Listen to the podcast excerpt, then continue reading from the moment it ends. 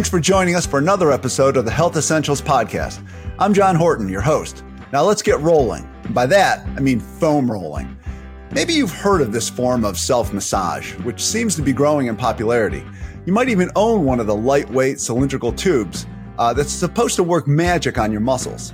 I'm a runner, and I have a foam roller in my house for those days when my legs just feel a little knotted up. Got it right here, stays right by my desk. But here's a confession. I'm not sure I'm using this tool for the maximum benefit, and you might feel the same way. Luckily, we've got a roster of Cleveland Clinic experts who drop by the podcast to help with things just like this. Today, that means getting foam rolling tips from exercise specialist Ben Kuharik.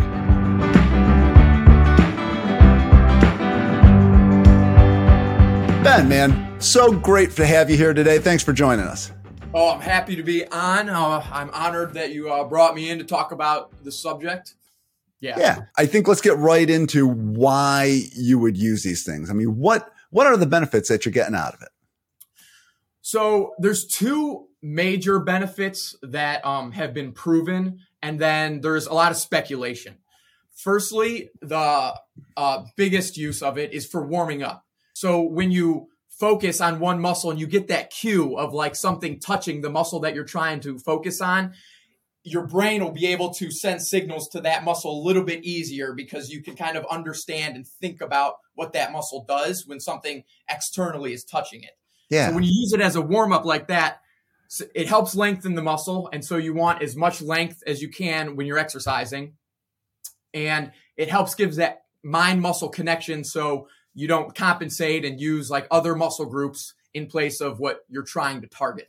I got to say, like, I've never used it to warm up. I use it more afterwards, which I'm guessing is the second thing that you're going to talk about as far as the benefits of it. Exactly. So with afterwards, what it does is it gives you acute pain relief, just like any massage. When you get a massage, you usually feel better. If you're really sore for like 30 minutes, maybe an hour afterwards, you feel really great. So if you can get that immediate pain relief, just for a few minutes, like to start your day, if you're sore the next day, or even a couple hours after your workout, that'll allow you to move around a little bit more. So you're less likely to just lay on the couch or lay in bed all day. And then the more you move around, the blood starts flowing through the muscles and you get all the nutrients. And then it in turn improves delayed onset muscle soreness. Yeah. Does it do anything like I've seen where people say it helps with like muscle repair? I mean, does it help with that kind of just helping the muscles kind of bounce back and come back a little stronger? So that is one of the things that's in speculation. It causes a little bit of inflammation, which if muscle is trying to repair, then more blood is flowing to it, which is that is exactly what inflammation is. So if you can kind of push to get a little bit more blood flow in the area, ideally it would repair a little bit quicker. Okay. Now, studies kind of go back and forth with that. Nothing is totally certain, but the concept holds true that it does cause inflammation, and inflammation does help with the healing process. Yeah. And that would, I think, also go hand in hand where I've seen it's been tied to increasing flexibility or injury prevention. I take it it's in that same realm? Yeah, pretty much. Just getting the blood flowing to that targeted muscle group.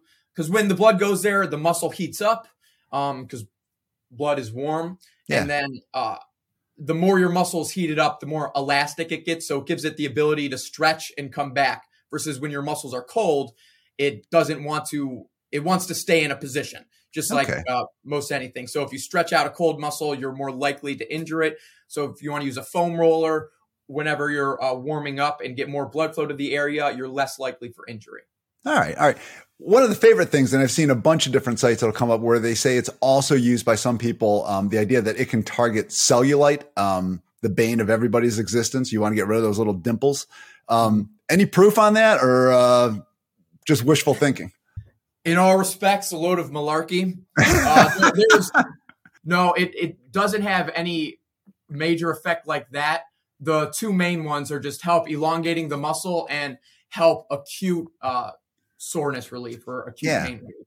All right. So let's talk about, if you can give us some tips as to how, we can use a roller and kind of get the most out of it. And let's start with our legs. Cause I know that's a spot where, you know, people, your legs get tight, you can get cramps, you can get things like that. So walk us through a few ways that we can use the rollers on our legs. Yeah. So whatever muscle group you're trying to target, usually your hamstrings, that's just the back of your leg. Like I said, you want to do it in a lengthened position. So you want to try to straighten your leg as much as possible and then go from joint to joint, essentially. You don't want to go directly on the joint. You want to go over the muscle belly because there's just no beneficial thing that goes on specifically rolling over a joint.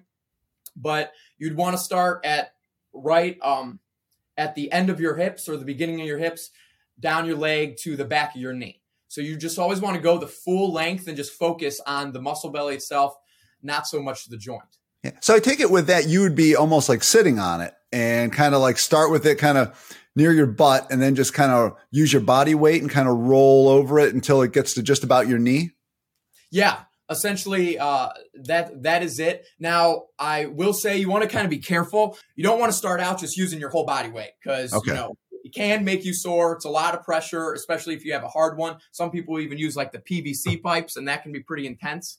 Usually, whatever area you're feeling sore, it's not just that muscle. It's going to be surrounding muscles as well. So if like just the back of your legs is really hurting, which is pretty common, you want to go from your hips to the back of the knee, fully lengthened across, but then you want to kind of maybe rotate in and do a little bit of the inside of your leg, rotate out, do a little bit of the outside of your leg. So whatever area you're looking for, you want to kind of hit all the surrounding muscle groups, but it doesn't take more than a few minutes at each muscle group to get the benefit. It sounds like you're saying as far as time, you could spend maybe even like 10, 20 seconds doing it, or you can spend longer, kind of depending upon your pain tolerance and kind of how you're feeling while you're doing it. Yeah, really. If you're just hitting one muscle area, you won't have to spend more than 3 minutes doing it at a time, just kind of going back and forth. It's really it's a quick way to just get warmed up and get the blood flowing and get those pain relief effects. Now, if like your whole back is feeling sore, you know, you might spend a little bit of time on your legs, a little bit on your glutes, a little bit on your back, but that might accumulate to 10 minutes max. It doesn't take a lot of time, and it does provide a lot of benefit. Well, Ben, you've already told me that I am not spending nearly enough time on my foam roller. So, well, for such a simple tool, it seems like it does an immense amount of good. Yeah. Everybody usually finds a benefit in it some way. Some people like it for certain things over the other. It's not a necessary tool, but it's something that provides very particular benefit that you can't find elsewhere. All right. So if somebody wants to start foam rolling, you pick one up at the store. I know, you can get a lot of them for like maybe $20, $30, maybe a little bit more. But you know, they're not that expensive. What advice would you give if you get one and you want to start using it? Get a cheap one, because there's nothing particularly better about like any of the really expensive, fancy ones. And then you can find out if you like it, and then you can get a little bit crazier after that. They all do basically the same thing though. And then start out light. So don't put your whole body into it right away. Kind of find your tolerance, see if you're sore from it the next day, and make sure you're not, hopefully.